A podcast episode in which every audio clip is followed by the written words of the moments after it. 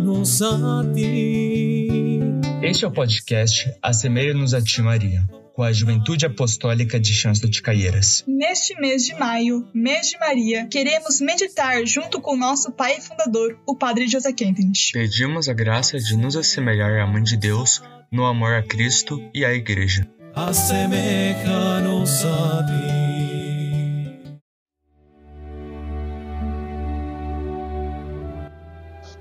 28. Maria transmite-nos a nova imagem de Deus. Bem-aventurados os que têm fome e sede de justiça, porque serão saciados. Mateus 5:6. Bem-aventurados os que têm fome e sede do Espírito da Imaculada, porque serão saciados. A medida do anelo pode ser tida como medida da realização.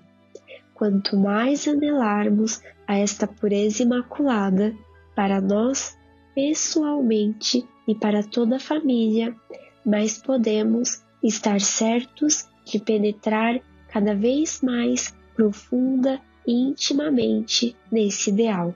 Bem-aventurados os que têm fome e sede de justiça. Creio que neste contexto podemos esperar mais uma bem-aventurança. Qual? Bem-aventurados os puros de coração. Mateus 5:8. O Espírito da Imaculada significa para nós um coração puro, um coração com a maior perfeição possível de pureza, um coração cada vez mais puro, intocado.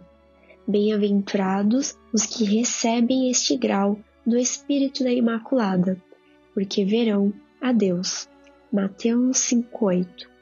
Verão a Deus já aqui na terra. A grande meta de nossa vida consiste nesta visão de Deus, na visio beata, na medida em que nos introduzirmos na atmosfera de pureza da Mãe de Deus, podemos estar certos de receber a graça de ver Deus em todo lugar mas temos razão. Temos motivo para interpretar a palavra na ordem inversa. Bem-aventurados os que veem Deus, porque terão um coração puro. Bem-aventurados os que veem a Deus.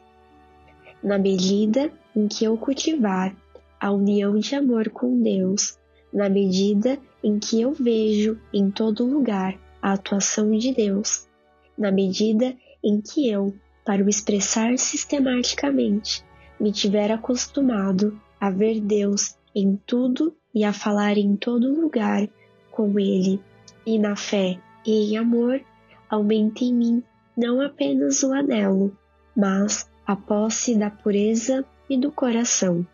Permitam que recorde uma vez mais, neste contexto, a grande graça que desejamos resgatar como fruto do difícil tempo de prova dos últimos 14 anos.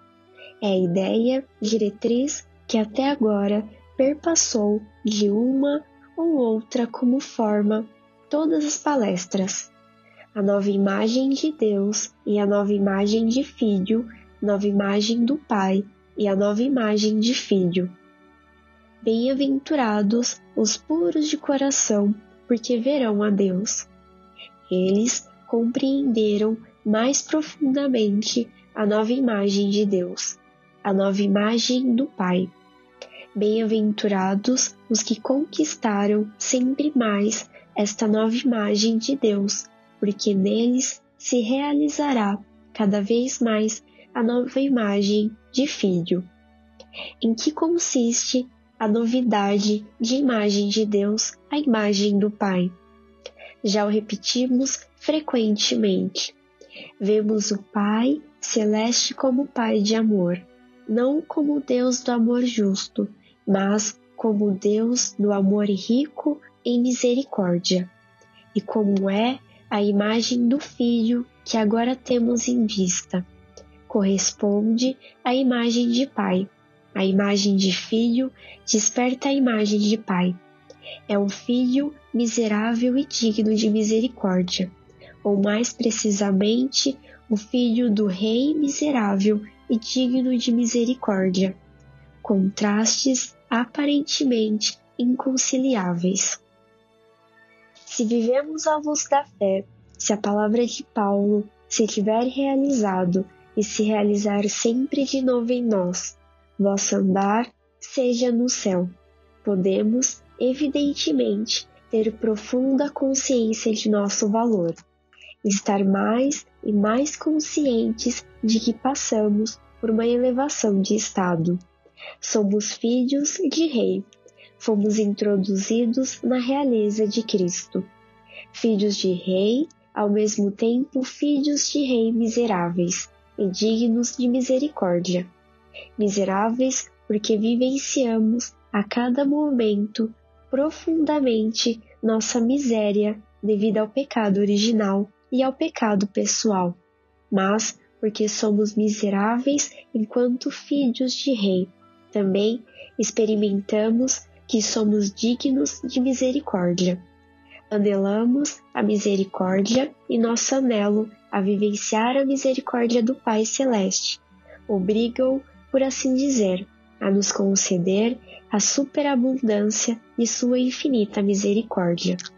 Se hoje quisermos fazer um pedido neste sentido, ele poderia ser: Querida Mãe, Rainha vencedora de Shansta, transforma-nos em filhos de Rei miseráveis e dignos de misericórdia, que experimentam de modo singular ser filhos prediletos de seu amor paternal infinitamente misericordioso. Hoje conquistamos a flor violeta, que representa humildade. Nosso propósito deste dia será dar o primeiro passo para perdoar ou ser perdoado.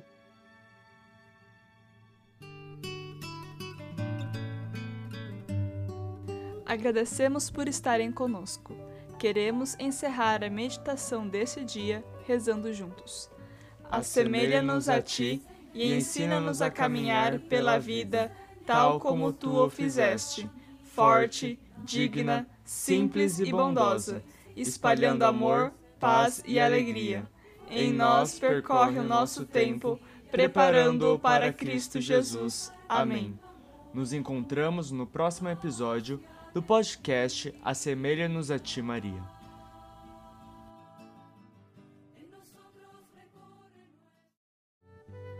Asemejanos a ti, asemejanos a ti, asemejanos a ti,